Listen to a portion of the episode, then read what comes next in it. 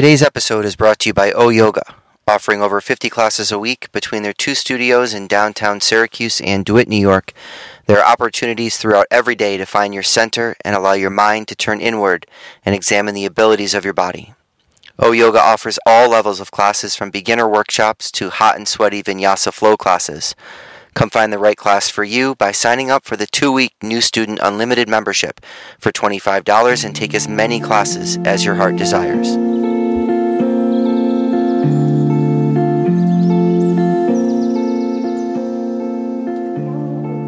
Our world is a truly amazing place. It is full of wonder, beauty, and amazing people, most of which we will never see. I am Tyler, and along with my wife Tiffany, we are Om Travelers. Our goal is to see the world, create amazing experiences in our life, and meet as many inspirational people out chasing their dreams as we can. This show is my opportunity to bring their stories to you so we can all share in the lives, inspiration, and awesomeness that we seldom hear about in those around us. Please join us here and at Om Travelers on Instagram and be a part of our journey. Namaste.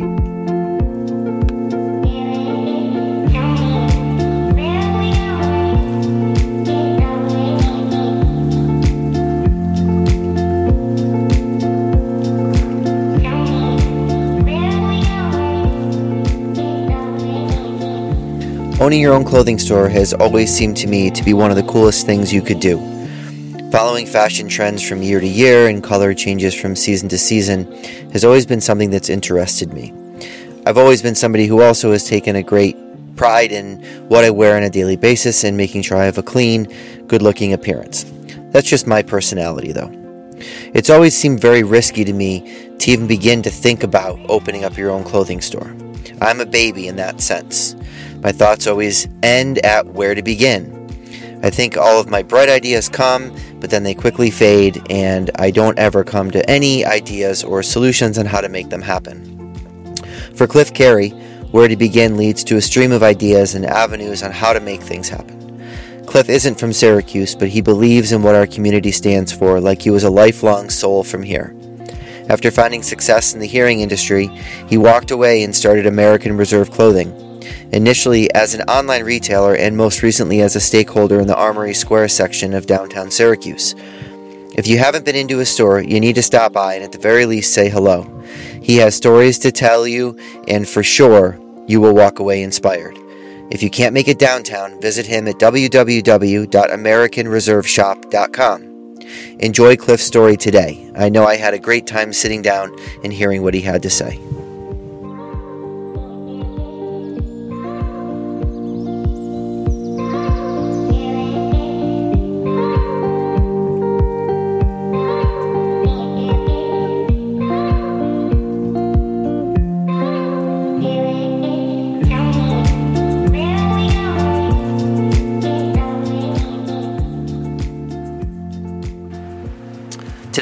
Cliff Carey, and I've met him a couple times, uh, a couple, about a year or so ago, and never just hello and in passing. And my wife Tiffany brought his name up um, a few weeks ago and kind of told me what he was doing, and I, I had absolutely no idea. And, and, shame on me for not paying more attention to it. But um, I'm excited to, to hear and explain, have him explain where we are and, and what he's done and uh, hear his story and what led him down this path. So, Cliff, welcome to the podcast. Thank you so much. And uh, I, I, think the first thing I want to say is is thank you. Uh, I think you're doing a great job with this uh, this podcast. I'm excited to be a part of it. So, uh, kudos and uh, just excited to be here. Awesome. Well, thank you. So, as per usual, give us a little rundown of, of where we are so that yeah. the people that are listening can kind of picture in the in their mind where sure. we're sitting down today. Sure. So, it's super exciting for me where we're at right now. Um, I've had a, a pretty uh, monumental shift in my career focus, really life focus. Uh, over the past year, and right now we're sitting in my shop, American Reserve Clothing Company uh, in Armory Square, right in the heart of downtown uh, Syracuse. And uh, it's a boutique, uh, high end men's casual fashion shop. Uh, we've been open for just under three months. And uh, you know we're picking up a lot of steam, so it's it's the the feel I was going for was somewhere between a clubhouse and your grandfather's study. You know, like I wanted you to walk in, and, and especially for guys, because I don't know that a lot of retail is specifically engineered that the experience is not engineered specifically for guys and i want it to be a spot where you know fellas could come in you know good music playing you know we taste uh, whiskey and wine on the weekends you know and just have a really nice uh, look feel even smell to the place uh, so it's uh, become uh, my second home i think i spend more time here than i do uh, at home other than when i'm sleeping I haven't started sleeping here yet, but maybe, maybe eventually. Um, but uh, I couldn't be more excited to be uh, to be doing the interview here.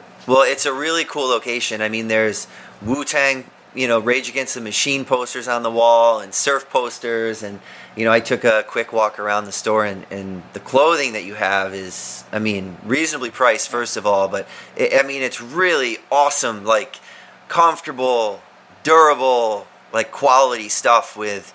Um, and I'm sure you'll get into this more, but with you know quality people behind it. Yeah. So absolutely. so well, I guess I mean since we're sitting in the store, how did you end up here? Wow, it's uh, it's a it's a, a tough question for me to answer um, because it's a long story. And uh, for me, I wasn't that guy that grew up wanting to get into fashion or apparel. You know, I wasn't the eight-year-old kid sketching out you know different outfits and just couldn't wait to be a designer dreamed of going to FIT i mean those things were never on my radar um, and it's interesting when i meet people in the field now and i hear that you know kind of origin story uh, you know fairly frequently you know and they'll ask me about certain products or certain looks or styles and i'm just lost you know, for me, I kind of backed into it. Uh, I think a long time ago, I recognized that there is a power to clothing, right? Uh, when you are wearing something that makes you feel good, um, whether you think you look good or it just hugs you in a way that makes you feel good, um, there's something that, that changes in you. You're, you're less concerned about how people are perceiving you and you're more present in the moment. And it's really uh, a transformative uh, process. Um, power suits, right? I talk about this a lot. They give people confidence. You step into a a well tailored suit, not only do you feel great, so that mental transformation takes place, but a lot of times there's a physical transformation where your posture changes. And that's all because of the clothing that you uh, are wearing. Um, and, and for me, I, I, recognized that a long time ago. And it started with simple cliche things like, hey, dress to impress, dress for the job that you want. And I was very ambitious from a very young age.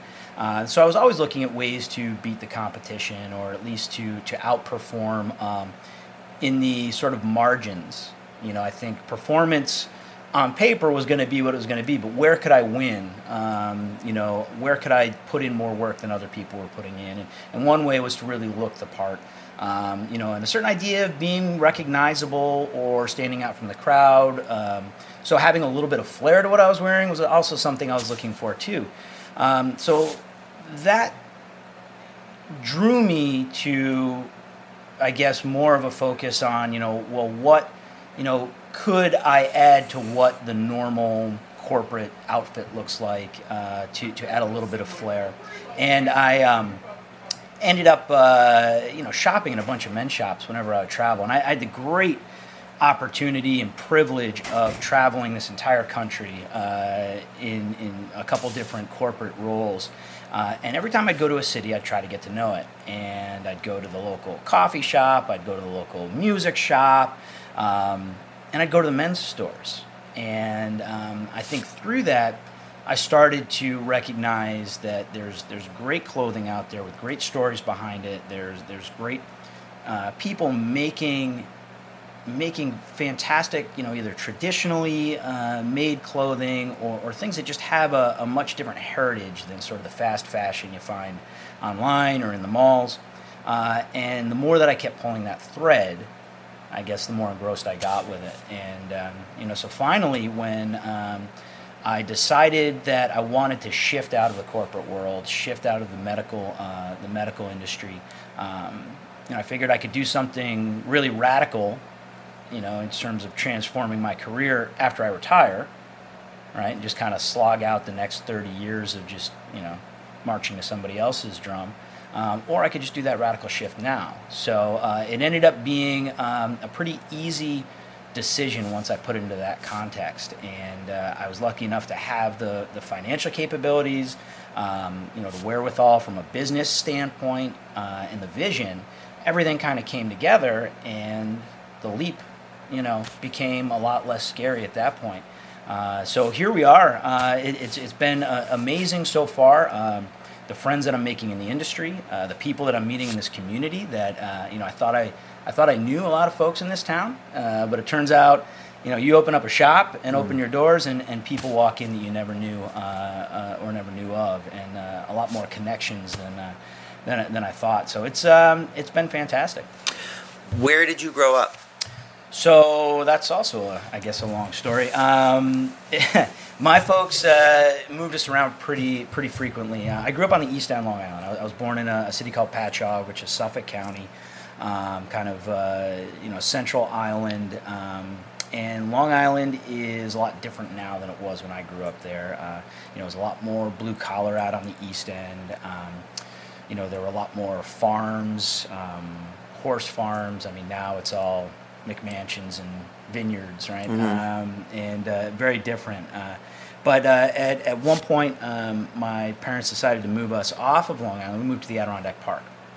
So I went from this, you know, uh, kind of, you know, one lifestyle of having an absolutely flat horizon line of the ocean and learning to swim on the ocean, swim on Jones Beach, moved into the Adirondack Park, where your horizon line is jagged with these, you know, gigantic, you know, snow-capped uh, mountains in the wintertime. And it was for uh, a kid of my age and my sort of imagination and creativity, like moving into a, um, I guess, a dreamscape a little bit. I you walk out the door, and I could have adventures for hours on end, and uh, you know, not to sound too much like either a a generationalist or an old guy, but you know, my mom would kick me out the door, you know, mm-hmm. at some point in the morning, and I wasn't due back or expected back uh, until dinner time. Where know? in the Adirondacks did you live? A town called Long Lake. Oh, which, oh, sure. Yeah. yeah. I mean, if you look I, at the Adirondack, oh, I canoed it. Oh, great! When I was in summer camp one year, from so, one end to the other, and through the little river at the end, it's beautiful. Man, that's impressive. It's 11 miles long. Yeah, it's so, long. I mean, that is, and there's a swift current. I mean, it's really a widening of the Raquette River. Yeah. So, uh, you know, it is uh, that that's an undertaking. That's impressive. Um, but I like to tell people uh, if you look at a map of New York State and you see the Adirondack Park, it's kind of egg shaped, and Long Lake is like the bullseye mm-hmm. in the center of that, you know, uh, that oblong. And uh, I tell people it's quite literally the middle of nowhere yeah, it's beautiful though. Yeah, beautiful, uh, but super remote. All the trappings of like rural, mm-hmm. uh, you know, country America, where everyone knows everyone. You know, most of the people who grew up there related somehow. Wood carvings. And, you got yeah. it. So, uh, you know, needless to say, um, when it was time for me to leave, and when I could leave, I was out of there like a, a bullet shot from a gun. Uh, do your parents still live there? Uh, so my mom is uh, still up in the Adirondacks. Okay. Uh, my dad passed a few years ago, okay. Uh, but he had moved out of the Adirondacks uh, several years before that. Um, and I ended up after college moving to Albany. Where did you go to college? So I went to State University of New York at Potsdam. Okay. And I I was blessed in a lot of ways with having an aptitude for almost anything that I applied myself to. And I think for a lot of people, and certainly for me, when that happens, you tend not to apply yourself. right? Sure. Because you can get enough done just by showing some mild interest and, and you know, putting some things together and, you know, some cleverness along with some charisma can get you pretty, pretty far. Uh, so I had, you know, taken, uh, you know, math into, uh, into, you know, high college courses, uh, sciences, you know, creative writing. I mean, you name it. Uh, I was going to go to acting school. I mean, there, there was everything. You, you run the gamut, and, and I, at one point, uh, had shown some interest in it. Um, and I really had no clear direction on where I wanted to go because of that. And uh, I think my solution for that was I was going to invest my time in creative writing, uh, write a blockbuster screenplay or a novel, you know, be on New York Times bestseller list, and uh, and that would be the way that I would get into, you know, celebrity or stardom. And I'd have to have a day job while you know that took time to pick up. So I might as well become a teacher. So I went to Potsdam to be an English teacher, and that's the wrong reason to become a teacher.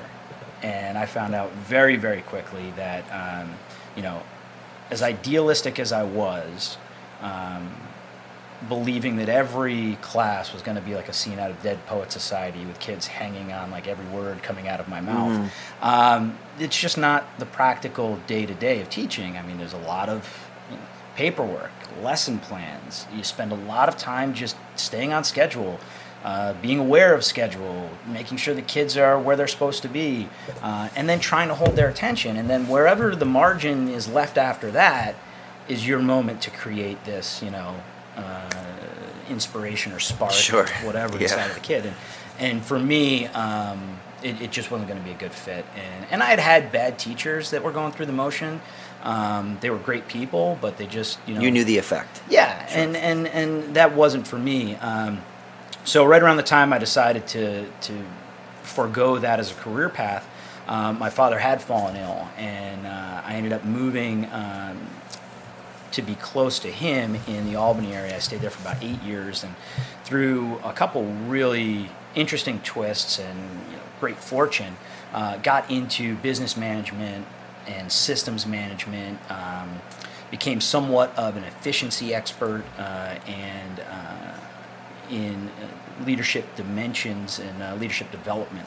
So I was running teams anywhere from you know very small teams of three to four people working on a project to teams over a hundred, uh, trying to accomplish uh, you know some some pretty sizable tasks. And uh, you know my my analytical brain. Uh, grasped those opportunities to take a broken process and and fix it. Okay. Um, my teaching background and my acting background, and the, you know, no stranger to being on stage, uh, led me to that leadership and training aspect of of what it means to be in business management.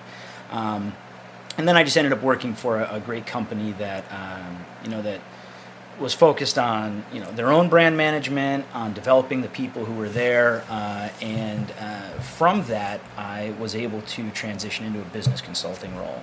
Uh, and I worked with uh, small uh, franchise owners in the nutrition field, uh, helping them to sell more product, focus on shrink, hire and maintain their staff, uh, become more profitable, um, and then recruited from there into the medical field. So it, it was a, a bunch of twists and turns in my career for sure, but I think every step along the way, I kind of absorbed uh, or attained these uh, these skills that allow me to kind of be um, effective in the world, and uh, you know I couldn't be more more happy or proud of it.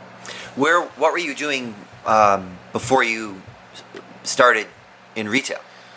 So I worked uh, for a company called EarQ. I was recruited uh, to that company, and what that company specializes in is uh, helping small to large medical facilities focused in hearing care uh, on uh, becoming more profitable, attaining and retaining uh, their patients. Um, and, and really just focusing on best practices. I think the, the ethos of the company really is that uh, people become audiologists because they want to care for the patient. They want to affect some change uh, within that patient's life uh, and lifestyle. And all the business aspect of what needs to take place um, is a secondary focus. Um, and some of it is tedious, uh, some of it is confusing. Uh, I mean, I could, you know, go on and on about, you know, billing and coding in the medical field and, you know, just how uh, interesting uh, and convoluted it is. Uh, but a lot of those ancillary needs of those businesses detract from the ability to focus on the patient. So what we would do is offer A to Z business solutions, uh, marketing solutions that would allow that professional to focus on the patient. Um, and uh, you know, I, I, absolutely loved the field. Uh, I've got to tell you that uh, I think hearing loss itself is misunderstood, um, misrepresented quite frequently. Uh, it's it's so uh, tied to our own mortality and the way that we view aging and death that most of us uh, try not to learn about it. I mean, it, almost on a subconscious level, we dismiss any uh, idea of um, trying to understand what hearing loss is. And, uh, you know, the fact is, 80% of Americans who have hearing loss don't do anything to address it. uh, that the longer your hearing loss goes on unaddressed, you actually risk some pretty severe um, damage to your brain. Um, the way our brains learn are through something called plasticity. So the Yep. The, the more stimulus and the more varied that stimuli are, uh, the stronger and healthier your brain is. Now, if you were to uh, expose your brain to a stimulus for most of your life and then deny your brain of that stimulus, it's going to naturally go, well, I don't need this you know aspect of, of uh, what I'm doing on a day-to-day basis. Based on some research that was done in the Baltimore longitudinal study on aging, uh, we now understand that there are certain gyri in the brain uh, specifically associated with uh, speech recognition that will start to shrink if you've got a hearing loss, uh, as as low as a, a 25 dB hearing loss, which is like a, a little above a whisper.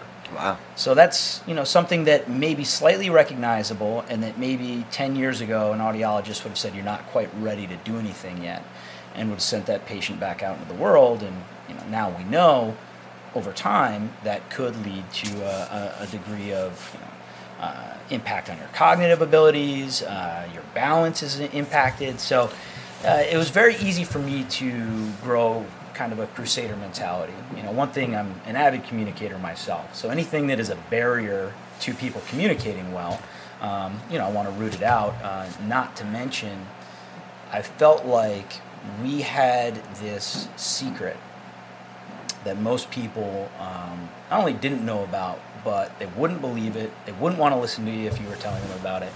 So the desire to get it out there uh, into the public conversation was uh, was really important. And uh, you know, the, the longer that I worked in the field, and the longer that I worked with uh, the gentlemen who eventually became my partners, um, you know, I started to uncover or try to uncover different ways to get the the word out. Uh, and I think I kind of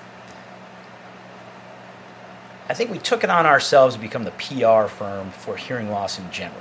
You know, even though we were advancing our own for-profit business, our own uh, you know brand of, of hearing devices, uh, there was a greater good that we were looking to do, and um, I became very impassioned by it. Uh, was invited to become a partner in the firm, uh, and, uh, and and life was good. Life was good for a while. Um, Now, EarQ is a lo- like a local company. They're not a national. Like, I mean, I know you might cover nationally, but it's based in Syracuse. So headquartered in Syracuse, and there are two, uh, call them sister companies. Um, it started as a local hearing aid dispensing yeah, business. okay, and that's all I really knew it as. So, Yep, and then that kind of expanded into uh, multiple locations, and then eventually, the the creator of the business recognized that not only did he need more business uh, resources, but when he would go out and meet other people in the field, whether it was national trade shows or state shows, um, that there were other people in need of these things, and that's where you know the market need was. The solution was to create you know these these best practices and principles that could be shared among like-minded uh, business owners. Once that picked up steam, the development for a national sales team uh, Wow. and, and consultants, uh, you know, grew out of that, and that's when I was recruited in, when really looking to take it to a national expansion. So, um, and then eventually the local dispensing clinics were spun off. okay, So I've you know never sat down one on one with a patient. I've never fit a hearing aid myself. Um, what we were doing was strictly business consulting. We'd walk in and um, you know we could look over P and Ls, over you know Schedule C taxes, and and and through a short Q and A be able to understand where the biggest needs for the practice were. Um, you know my my approach was always that you know, 80% of what those clients needed to do every day, they loved doing it. It's why they were in the business, it's why they got up, it's what fulfilled them. 20% of what was needed from them as a business owner was a big pain in the ass and they didn't want to do it. And Yeah. very frequently it didn't get done. When it did get done, it didn't get done well. okay, I would uh, say that our best consultants were able to identify what that 20% was, and it was different for every single client, and then offer solutions. And um, you know, not only did it make us an integral part of their business, um, but it also allowed us to um, to really fuel the growth as we continued uh, continued on. And um, when I left the firm um, in mid 2017, uh, we had close to 700 clients nationwide. Wow. Um, and it was really interesting too that you know everything that I did from a career standpoint was looking away from Syracuse because our sister companies were here, and we couldn't work with any competitive offices. Um, now, of course, we did support them with a lot of the services, and you know, we did test a lot of our marketing and a lot of our uh, uh, solutions here. But at the end of the day, they were one practice of you know 700 that we were focused on. And uh, when I left, I was the the VP of Marketing Communications, and um, I was very much involved in a lot of kind of local first movements, entrepreneur business networking. Uh, uh, organizations here in the city, and when people would ask, you know, what is it that you do, they'd come to understand that I was working for a company that you know wasn't really focused on our growth here in Syracuse. We had this market locked up through mm-hmm. our sister company. We were looking to grow in states and markets where uh, where we weren't yet uh, strong uh, enough, um, and that always seemed to dig at me a little bit because you know I'm a huge supporter of local economies. I'm a huge supporter of independent businesses. Um, I have been for a long time uh, supporting dozens of friends who started ventures here, uh, and I just felt like I had no skin in the game. You know, I was telling people what they should be doing in terms of buying local, buying fair trade. But you felt like you weren't walking the walk. That, that was it. That was it. You know, and you know, from the outside, you know, people would say, "Well, hey, you've got a great career. You're very successful yeah. in what you're doing." And, and in a lot of ways, you were helping the community because you were helping other people. Yeah. So from the outside, yeah, and I mean, I was paying my taxes here, and obviously, all you know, most of my salary was going back in the local community sure. here. So, so there was a lot of good I was doing. Um, but I always felt like there was something more I could be doing, and that's probably a little bit of a hang up in my own, um, you know, personality traits. That there's always a little bit more that I could be doing. Uh, no, but there's also, I mean, a lot of people who have a good job. I'm presuming you were making good income, and in Syracuse, with a moderate income, you live a good life. Yeah. You were seeing parts of the country. You were traveling. You had a job and a career that you from what it sounds like, really enjoyed yeah. and really bought into. So most people at that point would say, okay, I'm going to help out at a not for profit. I'm going to go and help feed the homeless. I'm going to do a can drive for a school computer system. Right. You said, I need to do something completely different. Yeah. And I'm going to leave a job that I really enjoy, but maybe isn't a passion. And I'm going to enter the fashion industry. Yeah. So w- were there other ideas? Because I in in interviews that I've read of yours that are on one on your website and then um, a recent one on the um, with CNY uh, Channel Three here locally, CNY Central. Um, you talked about how you had this nagging thought in your mind for a long time. Yeah. Of you just had this pull to do something else. It it manifested as clothing but before you committed yourself to that, were there other things, or was it only this one thing? No, no. Uh, so I think that most people with an entrepreneurial mindset are plagued by uh, these sparks of inspiration that could be an idea for a brand, for a product, for a company, and, and this has happened to me for my entire life. And um, the way that I would normally approach it is well, there's an idea I'd recognize it. I've had an idea, right? Uh, and then I would say to myself, all right, forget about it. Because I'm focused on what I'm focused on now. I'm really dialed in on, you know, career X or project Y, whatever it might be. And I wouldn't want to become too distracted. And, you know, my, my monkey brain operates just like everyone else's monkey brain, that, you know, if I allow myself to be distracted, I will be. And what I would, you know, how I would approach it is if within two weeks I'd forgotten about it, well, it wasn't that great of an idea. So you weren't writing them down? No. Okay. No. And uh, there were a couple that I, I really, you know, it took me the better part of six months or more to let go of. Um, you know, I'm a musician and, and I love live music. And, you know, at one point I wanted, you know, a rock club. And, Okay. you know, this thing was, you know, uh, it, it hung out with me for about six months, you know, and you know, at the end of the day, I think it, I was just like, well, I, I don't want to own a bar, you know, but how, how do you, how do you do the live music without the the bar piece? Yep. They just seem to go together, unless you've got, you know, some type of, you know, theater um, hall or something, and. And, and I think at that point, it, it, it really went off the rails for me. But even in my 20s, I was thinking about, um, and they're everywhere now, um, so I'm happy I didn't get into the field.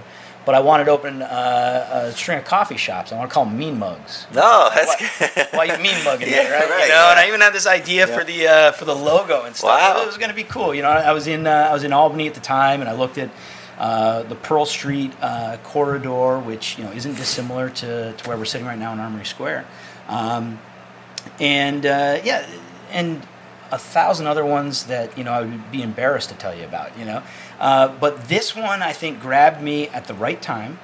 Um, was a lot of transition happening, uh, you know, in the medical industry itself. Uh, I, I just like I had never you know, had the dream to be in fashion. I had never once had the dream to be in the medical field. Interesting. And in fact, the opposite is true. There were times in my life where I said, "Well, that's one field that I can just immediately cross off the list." You know, there's just there's too much politics to it. There's you know all this government oversight, all of the uh, for-profit insurance companies. You know, all of these, you know, mega forces that are torquing and tweaking the industry at any given moment, um, and I just didn't want any part of it. Uh, but I was uh, I was happy for the time that I spent in medical, but uh, there were uh, a number of things that were taking place that were just leading me to question, you know, if it was something I wanted to continue on with. So so this idea came along and. Uh, at the same time, I started learning about the way Americans approach fashion and how much it's changed. And, and you can actually see the impact that a couple different uh, you know, major shifts in the U.S. economy uh, have made on the fashion industry. You know, one is this you know, advent of the internet as a consumer platform, uh, and then the downturn in uh, the U.S. economy in 08.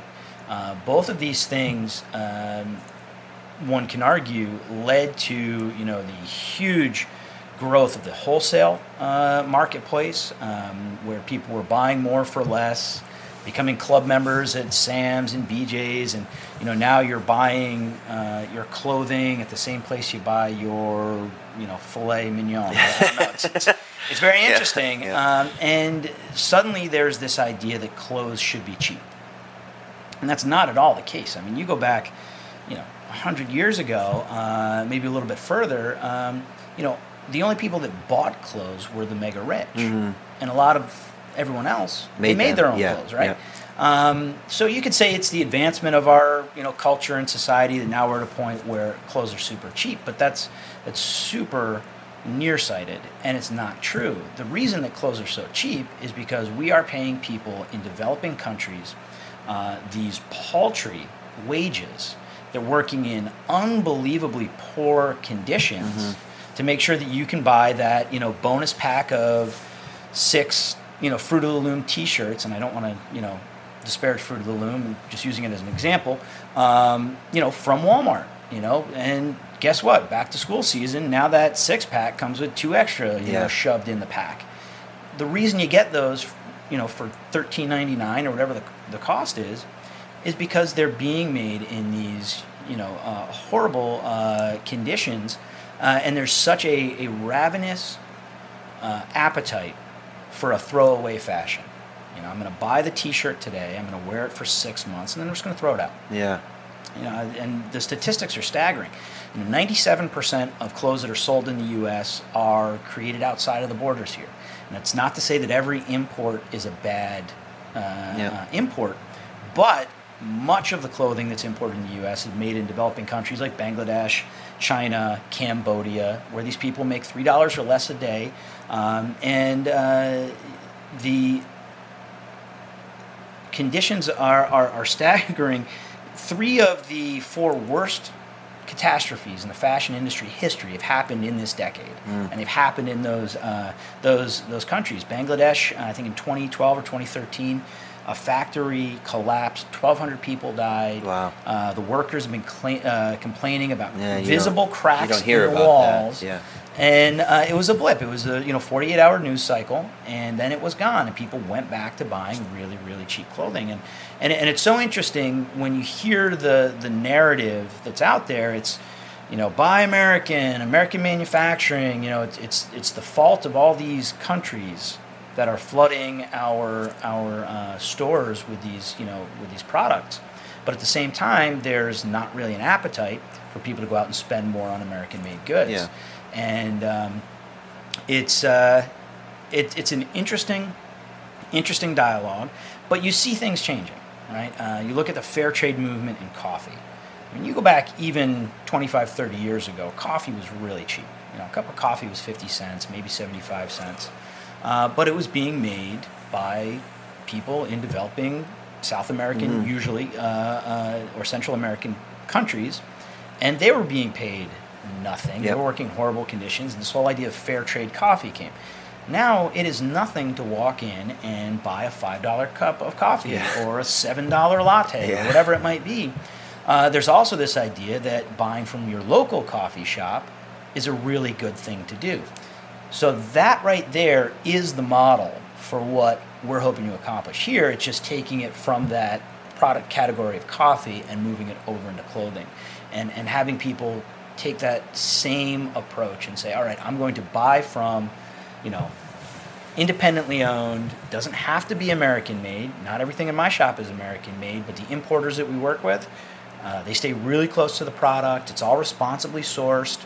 Uh, and, and and I talk with the, the presidents and CEOs of these companies. They're the people that I have the relationship with. It's not where I'm talking to some salesperson Yeah.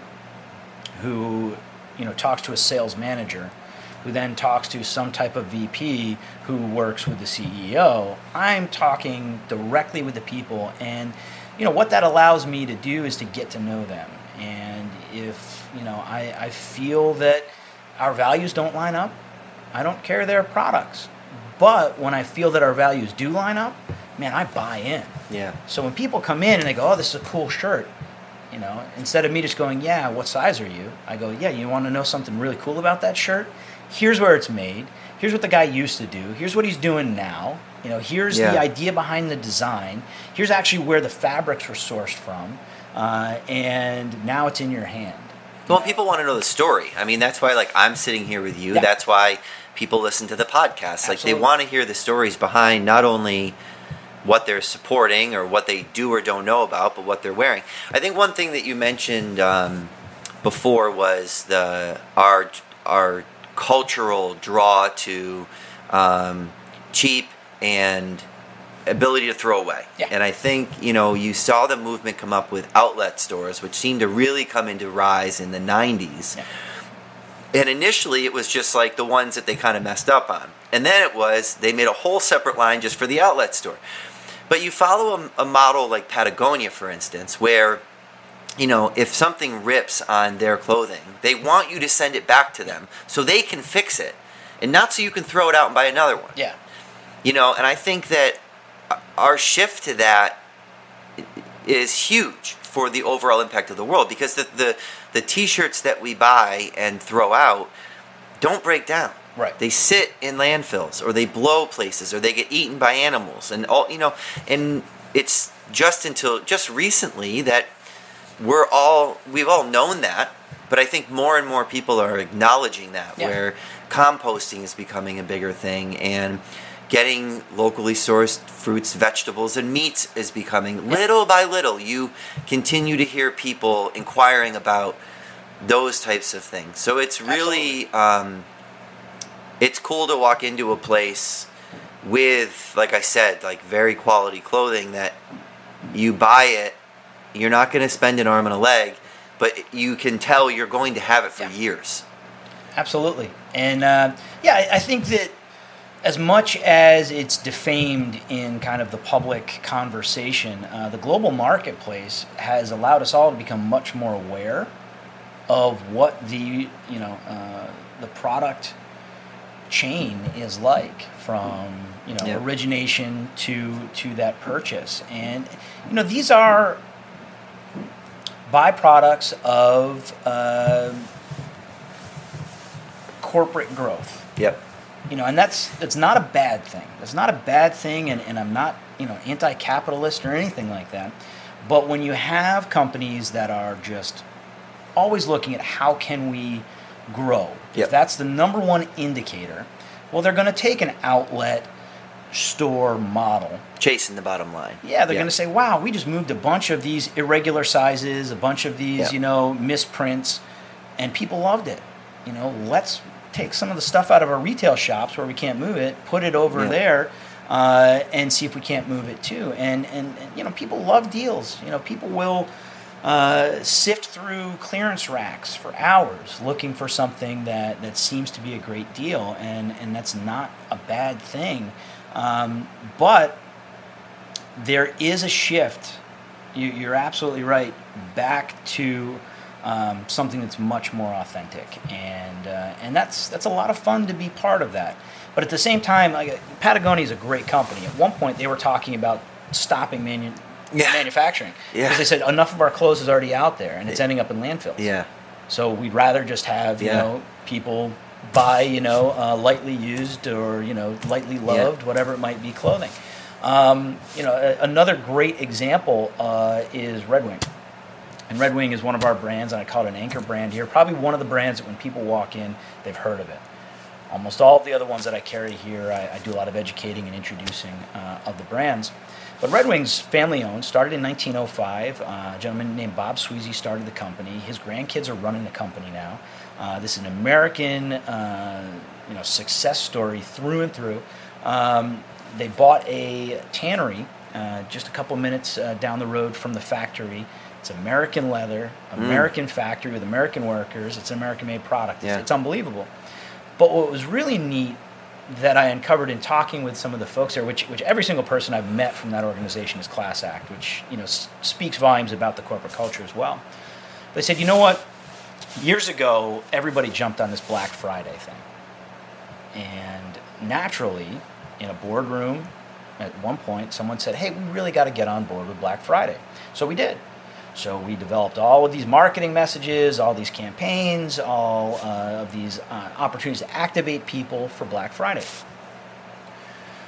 Well, a few years go by, and they start to really question if this, you know, Black Friday melee that takes place, you know, on the Friday after Thanksgiving every year, really lines up with their corporate ethos. They said we've got these independent boutiques, like the one I've just opened here, that are out there selling our product.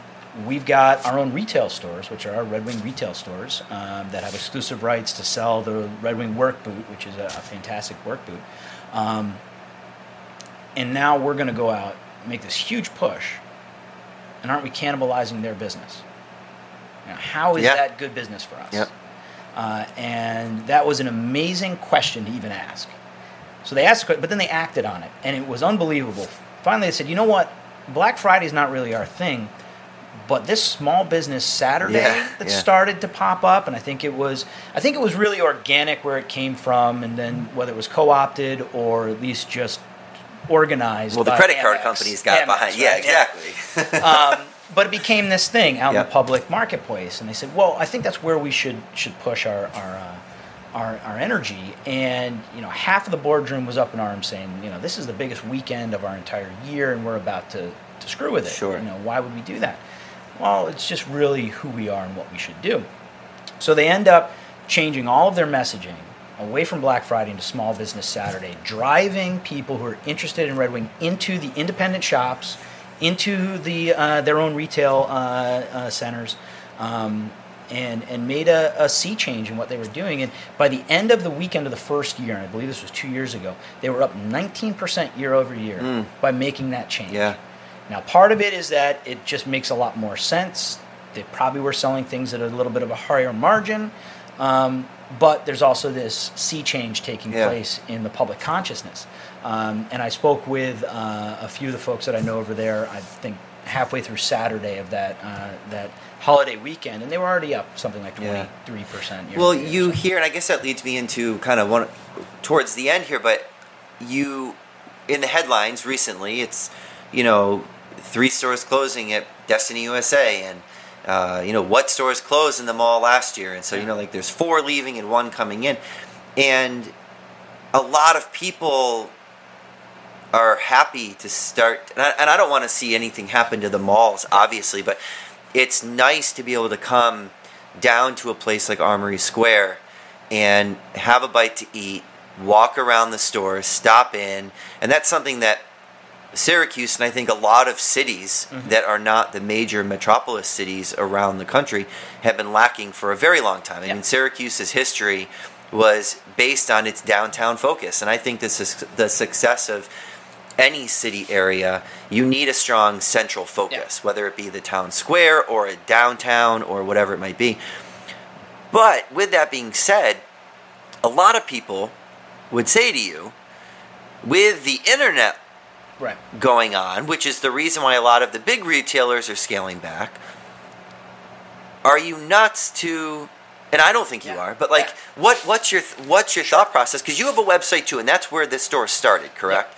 So you've got a successful website, but then you say, "No, let's do this. Let's take this next risk." What was the thought process? What was there a thought process, or was it just like, "There's no question in my mind, this needs to be done"? Oh, there's definitely a thought process behind it, and and one, yes, I'm probably crazy, but but maybe maybe not, you know, in this particular regard. Um, so, yeah, the urban sprawl, you know, that's been taking place for the last 30 years in this uh, country, which is what big box really grew out of to service people living in the suburbs. Um, there's a retracting of that uh, of that movement happening. Uh, urban centers are growing. People are becoming more accustomed, and it's look, looking more favorably to people to live in city centers, and and, and that's something that um, will continue to grow. And I, I can remember a decade ago, futurists, you know, saying, "Hey, cities are going to grow. Population is going to continue to grow in the U.S., and most of it's going to be in cities." Um, so that's happening, and and malls are an antiquated model. I mean, they really are. This whole idea of doing, um, you know, kind of traditional uh, media buys and then waiting for people to walk through your front door. It's just not. It's not the way people consume brands, media, or products anymore.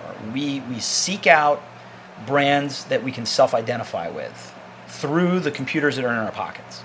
And if you're not out there trying to cultivate an audience, if you're not out there showing people why your brand is something they should either aspire to or something that's very similar to who they already are or self-identify with, um, then you're just not you're not doing the retail game the way that it's being done today. And the brands that do it really well, uh, you know, earn the biggest you know margins. You look at Apple; people self-identify as I'm an Apple guy. I'm a I'm an Apple girl.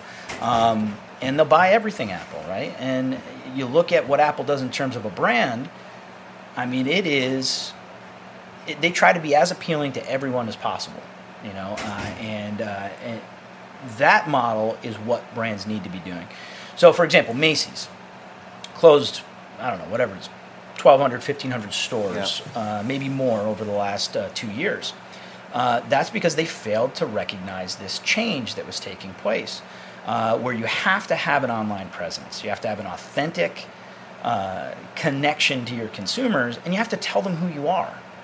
Um, so, in the wake of that, uh, company Saks Fifth Avenue, which, if you look at, you know, the kind of anchor stores in, you know, downtown Manhattan shopping, Yeah. Macy's flagship, Saks Fifth Ave, Bloomingdale's, Yep. right?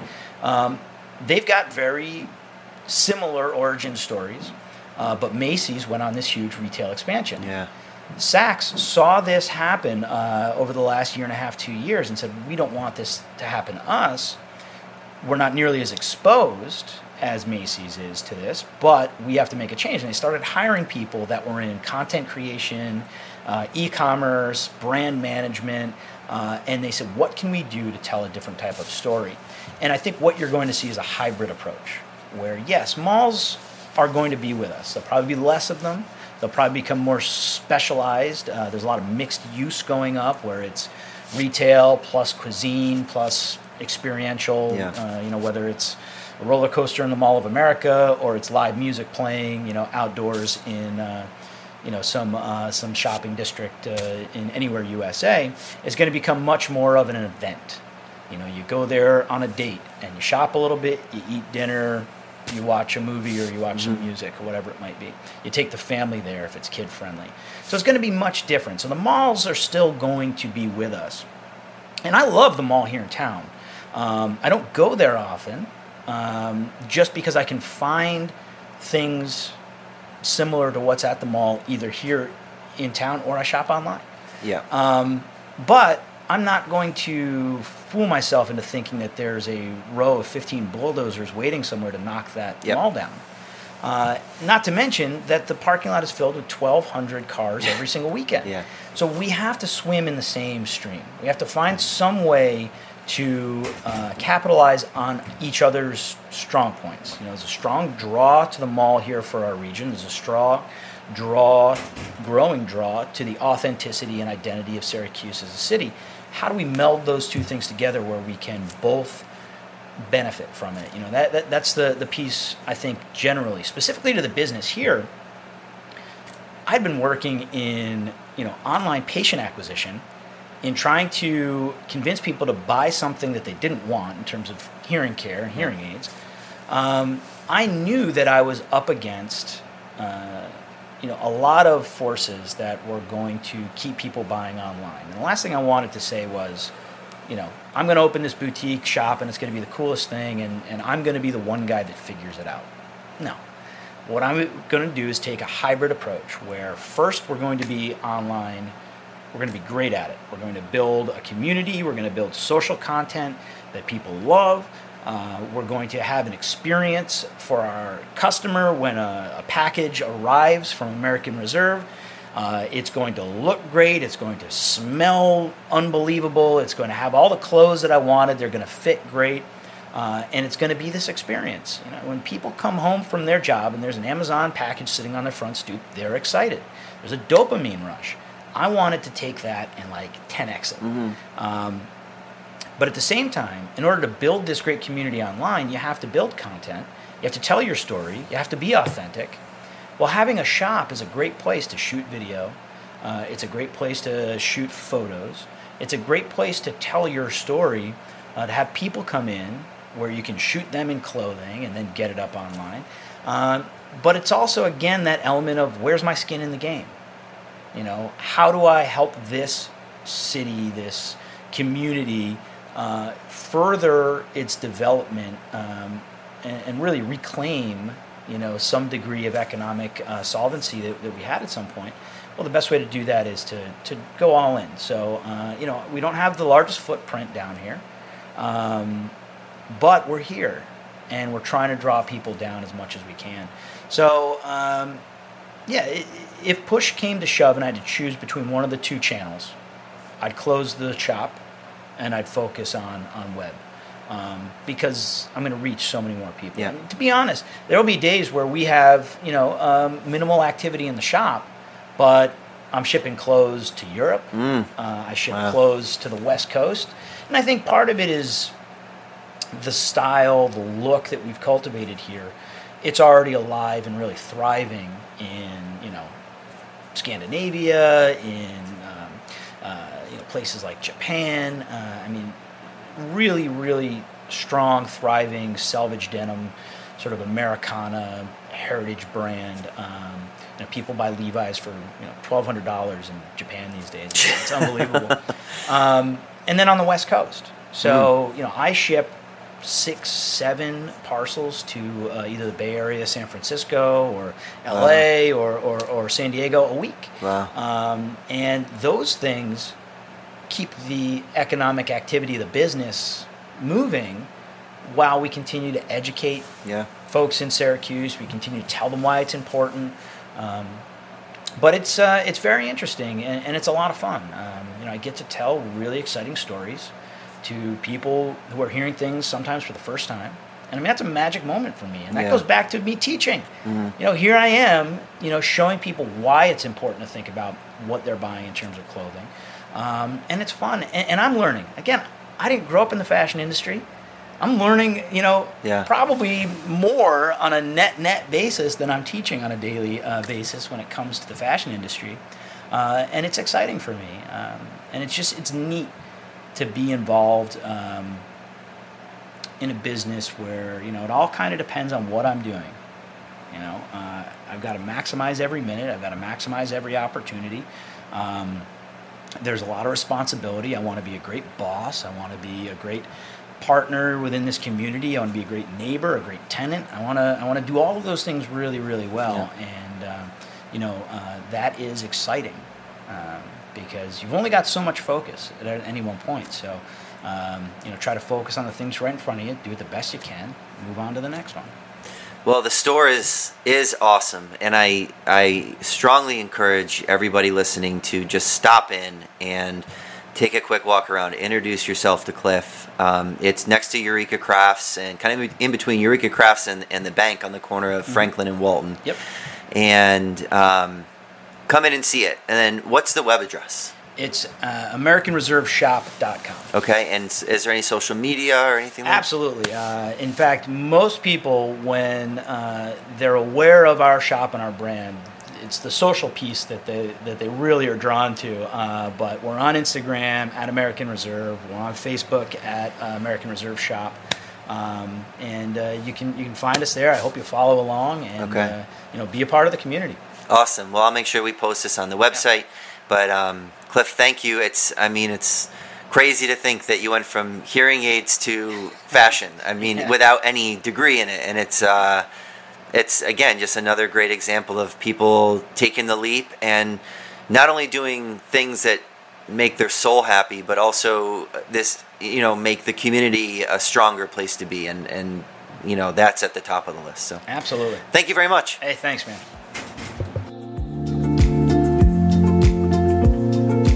Today's episode was produced by me, Tyler Cagwin. The background music was provided by Soul Rising.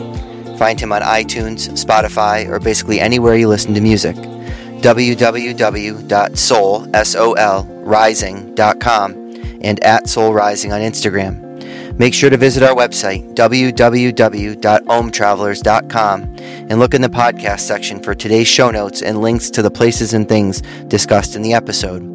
www.omtravelers.com. Namaste.